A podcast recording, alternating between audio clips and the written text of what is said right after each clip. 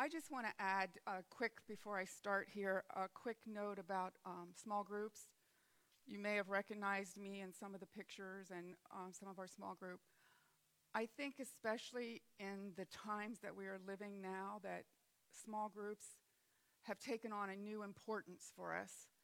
And I believe that they are the way of the future, so to speak, um, in keeping us unified together relieving depression and bringing us together as one. So I, I just want to add my woohoo to your thoughts on that and hope that some of you will start your own um, small groups because they are so important. All right, I want to talk to you today about debt. Um, are you in debt?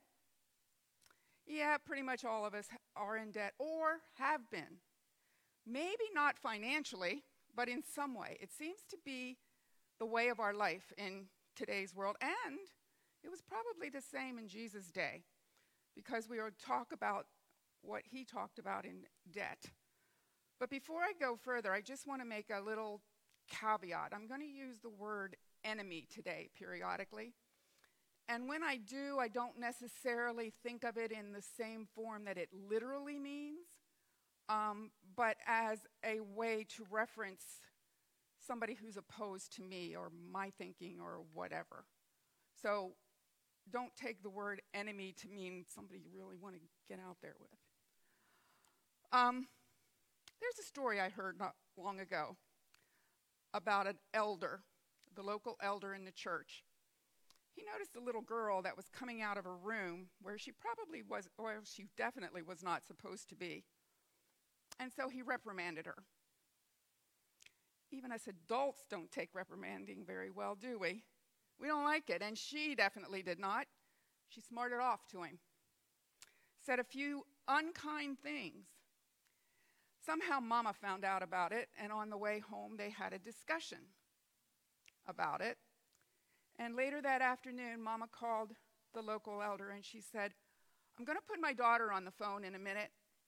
She wants to apologize for her behavior today, but I'd like to ask you a favor before she gets on the phone. When she says she's sorry, please don't tell her that it's okay. Don't say, that's okay. Just tell her she's forgiven. Wow. Mother probably has more understanding of this whole thing than most of us. You see, forgiveness is not saying it is okay. I think many of us are slow to forgive because what's been done to us is rather terrible, and we just don't want to sweep it under the rug. You see, forgiveness is not saying it's okay as though it's been swept under the rug. Um, the deed deserves to be punished, right? It's not okay. We tend to forget that forgiveness does not mean that it's swept under the rug. So, if that's not what forgiveness means, what is forgiveness saying? Today, I want to unpack a very, a rather touchy issue found in Matthew 18, all about debt, um, forgiveness, and freedom. Every year at Veterans Day and Memorial Day, we especially focus on freedoms that we uh, enjoy in our country and every year we kind of hope that they'll continue. Nevertheless, the freedom that I want to talk about in Matthew 18 goes a little beyond what the freedoms that we enjoy in our country is all about. So, Matthew 18 starts out with a story about children and Jesus' attitude toward their place in his kingdom. He admonishes us to be more like a trusting child, and, and probably, as we'll look at by the time we get to the end of the chapter, um, more forgiving like children. See, Jesus stands up for their rights. He stands up for the rights of children. He doesn't really care how old those children are. He exalted their place in the kingdom, establishing their freedoms and their importance to him and to all of heaven. Why? He says in verse 10 Beware that you do not look down on any of these little ones, for I tell you that in heaven their angels are always in the presence of my heavenly Father. Do you think of that? Your children, no matter what their age, their angels are walking back and forth between you and heaven. Ever notice that children have a little less trouble forgiving? They get mad quick, but they sure forget it quick. Um, the rest of uh, Matthew 18 goes into how we should be settling differences among our brothers and sisters and talks about the forgiveness and how it works a little bit. But what I want to really concentrate on today starts in verse 21. So I'd like to pick up our discussion there. Then Peter came to him and asked, Lord, how often should I forgive someone who sins against me? Seven times? Peter thought he was being pretty good there. No, Jesus says, not seven times, but rather 70 times seven. Some of your translations may say 77 times, but you see, it really doesn't matter to me how many times is really what Jesus said because I usually tend to forget by the time I've gotten to three or four, and maybe five. In that way, maybe I'm a lot like the Pharisees were because you see, they thought that three times was enough. They probably couldn't count any further than that either. But Christ teaches that we are never to become tired of forgiving. Going on, Jesus decides that it's time to tell them a little bit of a parable so that they'll understand this forgiveness issue better and the dangers of cherishing an unforgiving spirit. So, he says, Therefore, the kingdom of heaven can be compared to a king who decided to bring his accounts up to date with servants who had borrowed money from him. Seems it was a fairly common practice in that day for um, servants of the king to borrow some of the, from some of the vast sums of money that would come into the kingdom. They would normally repay it, and a ledger was kept, and they tracked all these things down. But it seems the king is now ready to check out these accounts and just make sure that things were done the way they were supposed to be. Um, and I don't want to get hung up on whether or not this was legal or whether it was right to be borrowing the money and not paying it back so quickly. Because the real purpose of the issue of this whole parable is not the legalities of it, but we find that in the process of this investigation, one of the debtors was brought in who owed him millions of dollars. He couldn't pay. So the master ordered that he be sold, along with his wife and his children and all of his possessions. This debt had to be repaid somewhere. But the man fell down before his master and said, Please be patient with me. I will pay it all. Hmm. I will pay it all. He owed 340 tons of silver at least. And he thought that somewhere in his one lifetime he was going to get that kind of money to pay it back. I'm not sure how he thought that was possible, but it seems that he didn't realize the enormity of the debt he owed. Now, for those of you who don't understand in this parable, where this master is comparable to God and the debt is comparable to the sin that we've amassed, he thought he could pay it all. Maybe you're wondering, like I did, how in the world did he ever get into such a position? How can you get into the position of owing your master 340 tons of silver? How did he get into the position of that much sin held to his credit or debit? Um, do you find yourself in impossible situations sometimes? And continuing to do what you don't want to do? Somewhere along the line, I realized I'm a lot like Paul when he said, The thing I want to do, I do not do But the thing I don't want to do, that's what I continue to do over and over. So it seems that maybe while I would like to tell this unfaithful servant here, what are you doing? You're really out of line here borrowing that much money against the, you know you can never. I'm a little bit like him. I've amassed a huge debt, but I can pay it all. Yep, this man actually had a plan that he was going to pay it all. He pretty much said, Yep, Jesus, just give me a little more time. I'll get there. I will come back. I'll get it all taken care of after I get myself good enough to come into your presence. After all, you're a holy God, and I am not. Coming into your presence is a no no, right?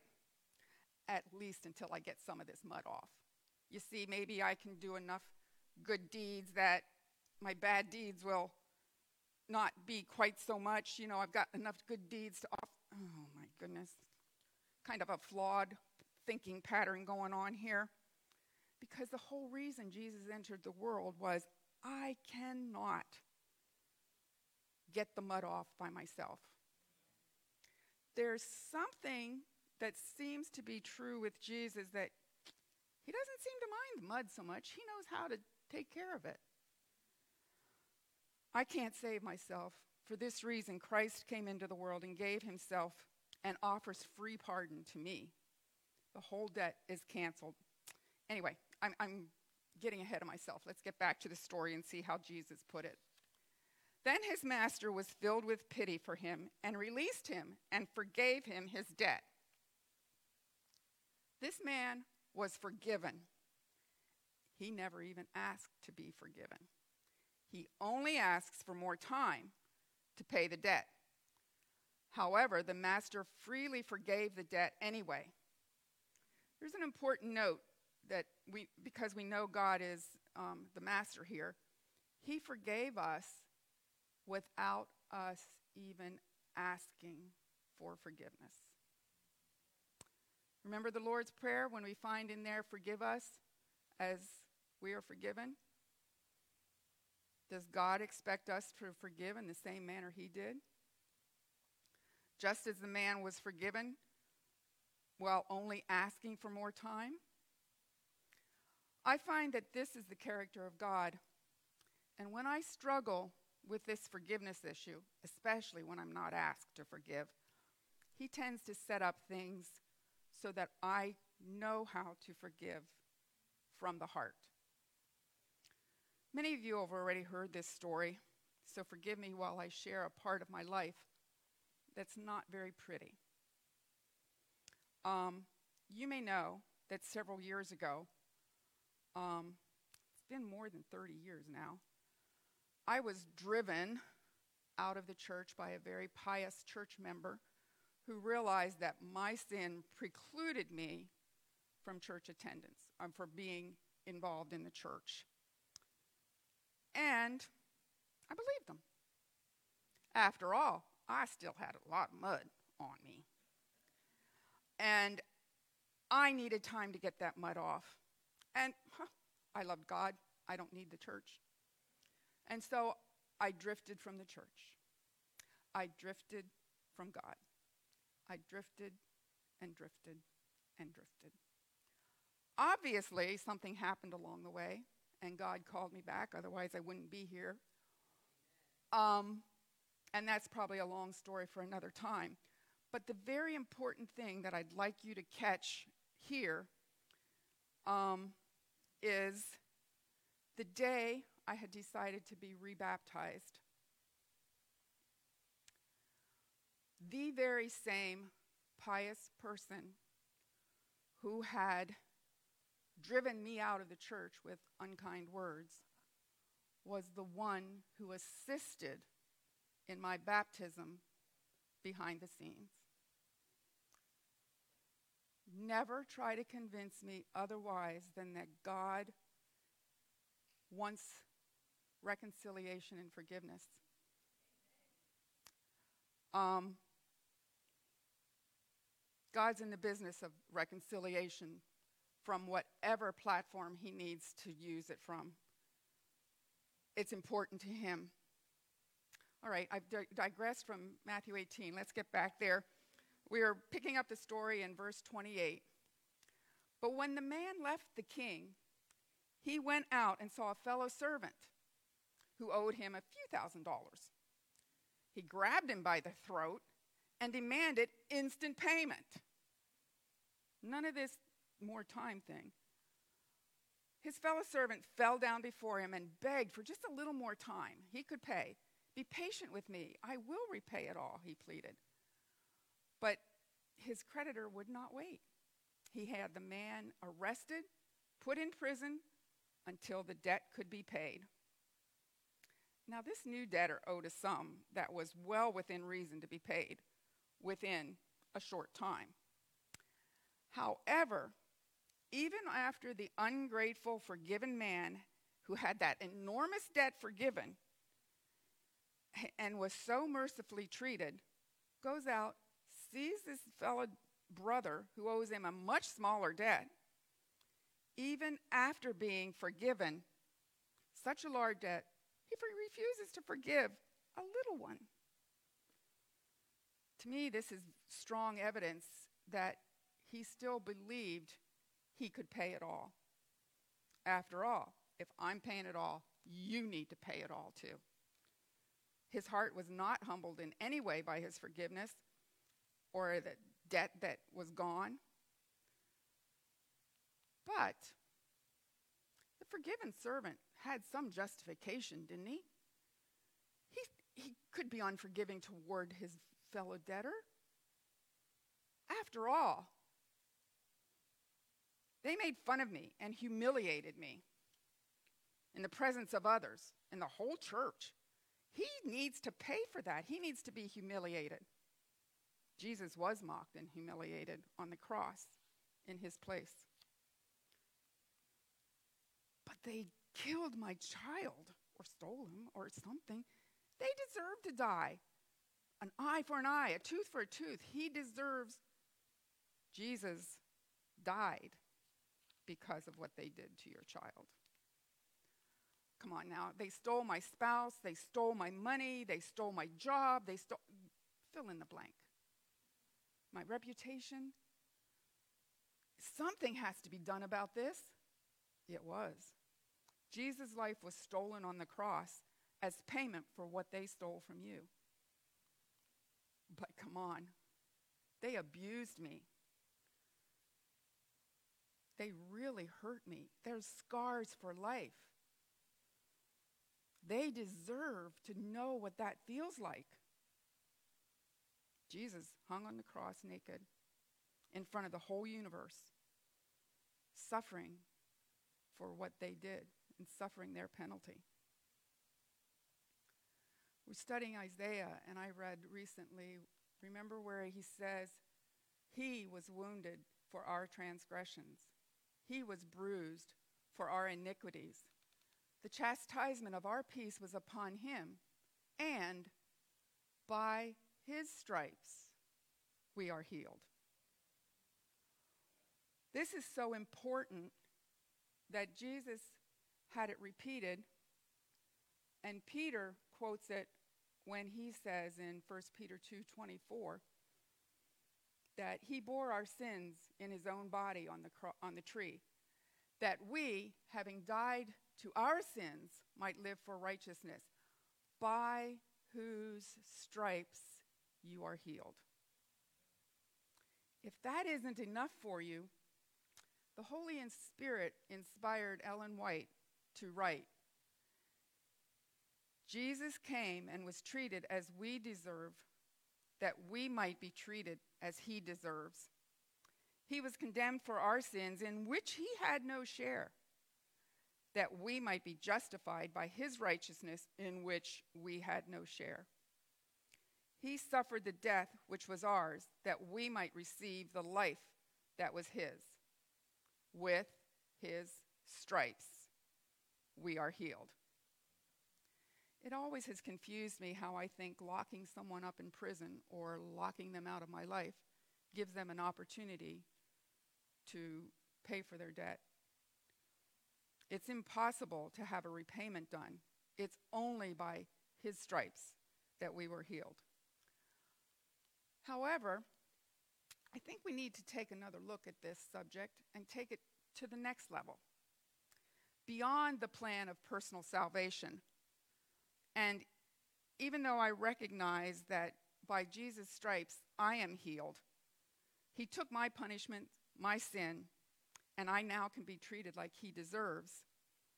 But now I need to understand that the sins of my enemy that has been committed have not been swept under the rug because Jesus was also treated the way my enemy deserves to be treated so that I can treat my enemy the way Jesus deserves to be treated. Did you get that? My enemy's sin is no more okay than mine. Retaliation against my enemy will never bring me healing.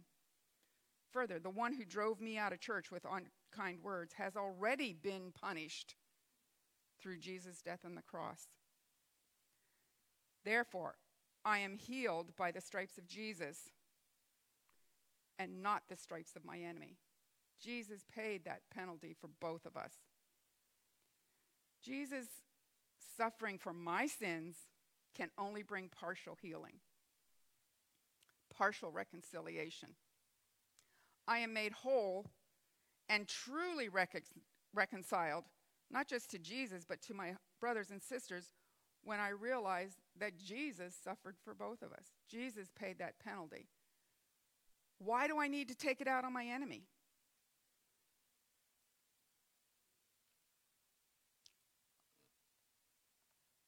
The enemy sin is no more okay than our mine. It's already been taken out on Jesus. Has, real, re, has realization set in yet? The retaliation against my enemy never brings me healing. I'm only healed by the stripes of Jesus.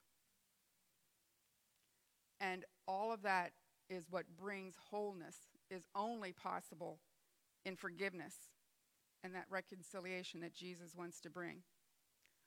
When Jesus taught us to pray, Father, forgive us as we forgive our debtors, he did not mean that in order to be forgiven our sins, we must not require our just dues, but we are also not to be harshly treating our enemy um, but rather treat them with compassion and mercy, the same way that Jesus treated. Or maybe I should think of it in the way that do I want Jesus to treat me the way I want my enemy to be, re- to be treated? Do I want to treat my enemy the way I want Jesus to treat me? however you want to look at this from whichever angle, same thing. You know, I remember several times in my life when I would decide that somebody had done something that was really stupid. Sorry, that's not a nice word to use, but I thought, why would they do such a thing? Doesn't take long till I realize that um, I end up in the same situation and kind of make the same decision. It's a human trait, I'm afraid, but I try to remind myself now to be a little less judgmental when I see someone else's faults. Kind of a good thing to remember that the faults I see in someone else are the ones that I recognize in myself. However, it seems that this was an important concept to Jesus too, because the Holy Spirit inspired Paul to write, um, to remind me in Philippians 2 that is there any encouragement from belonging to Christ? Any comfort from his love? Any fellowship together in the Spirit? Are your hearts tender and compassionate? Then make me truly happy by agreeing wholeheartedly with each other. Love one another and work together with one mind and one purpose. Don't be selfish. Don't try to impress others. Be humble thinking of others as better than yourself. Don't look out only for your own interests, but take an interest in others too. You must have the same attitude that Jesus had. Many of your versions probably say, Let this mind be in you, was, also in Christ. Attitude, mind, referring to the same thing. Pretty strong admonition. How in the world is that possible? How do I let his mind be in me? A good friend of mine once told me, pray, pray, pray, pray. Probably because she knew one prayer wasn't going to be enough to handle this. Um, God will give a rich experience to you. Prayer brings Jesus to your side and gives your soul a new strength to overcome the inability to forgive. And it doesn't seem that two are needed to do this prayer. This prayer can happen with just one. Um, I know it because I've been there, done that. It's not an easy prayer to pray. It's an even harder prayer to let have happen or let happen.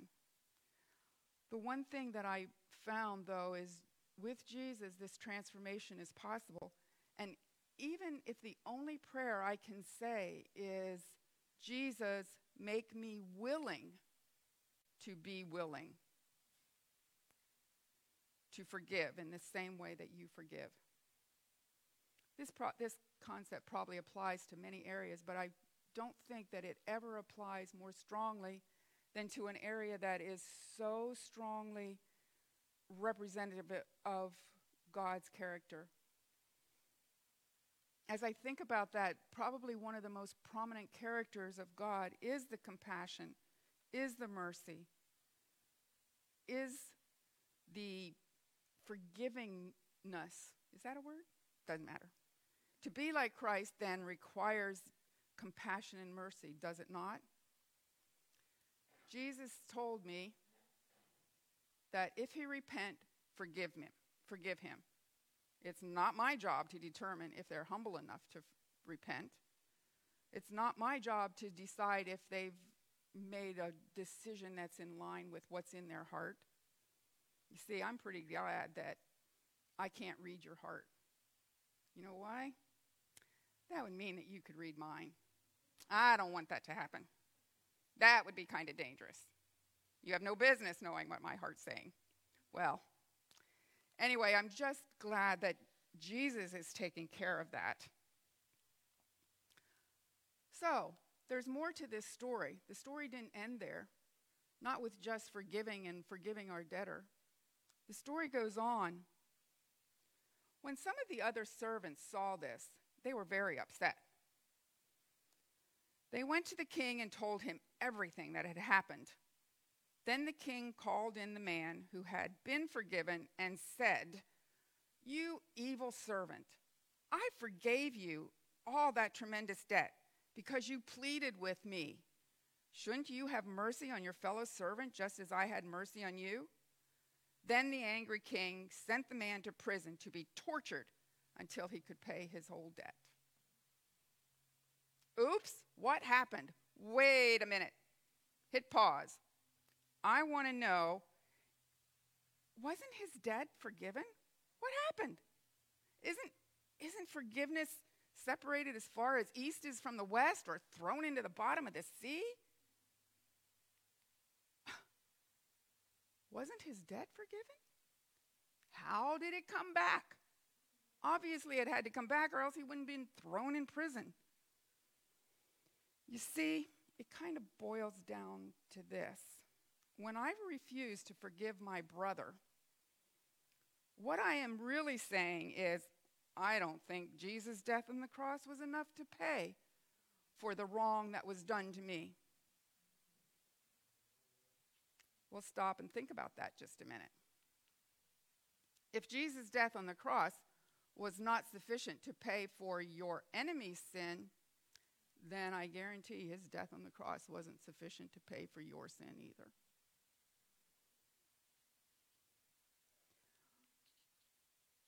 By not allowing forgiveness I am saying that Jesus cannot pay for my enemy's sin and that the death on the cross, or his death on the cross, is disqualified.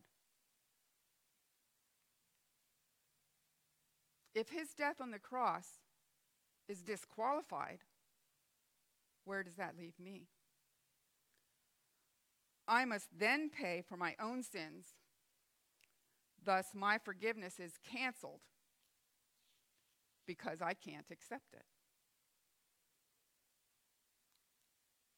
Forgiveness is your gift. Accepting it, if I can't accept it, then I must be sold to pay for my own sin.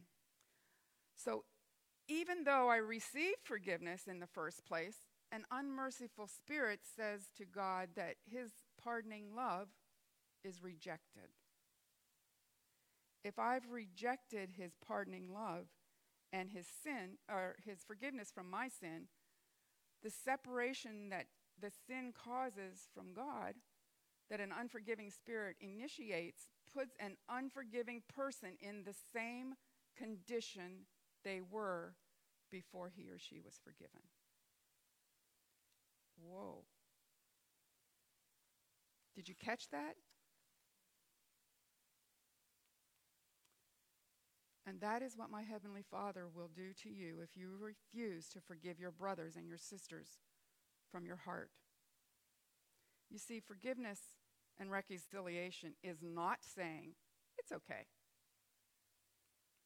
Forgiveness is saying, I realize Jesus suffered for your sins on the cross. Forgiveness is realizing that by his stripes we are all healed. No healing has ever come by stripes inflicted on my enemy. It doesn't have the power, or to, he doesn't have the power to bring me peace and reconciliation. You see, it is flawed thinking to believe that a sinful person can pay the price for any sin. My enemy's suffering isn't what heals me. Jesus doesn't have to hurt my enemy in order to heal me. And all sin requires healing, yours and mine. Never forget that the great lesson of this parable lies in the contrast between God's compassion and man's hard heartedness, in the fact that God's forgiving mercy is to be the measure of our own. The question then that I need to reflect on is should you not also have compassion on your enemy, even as God has had compassion on you? We are not forgiven because we forgive. We are forgiven as we forgive. As we forgive is a recognition of the penalty that has already been paid for our enemy's debt against us. So, how is it that you forgive? The ground for all forgiveness is found in the unmerited love of God. Therefore, it is by your attitude toward others that we show whether or not we have made that love our own. The question remains for you to answer Have I allowed God's love to be a part of who I am? Or at least willing to allow it? Because Christ was treated as I deserve, that I might be treated as he deserves. Christ was also treated the way my enemy deserves, that I may now treat my enemy the way Christ deserves to be treated. With his stripes, I am healed. With his stripes, you are healed. Gracious Father in heaven, we've come to you today with hearts that are struggling with hearts that want to love you, we want to say to you, I am willing. Make me willing. Teach me to be forgiving. Teach me to be Christ like with compassion and mercy toward others. In Jesus' name I ask it. Amen.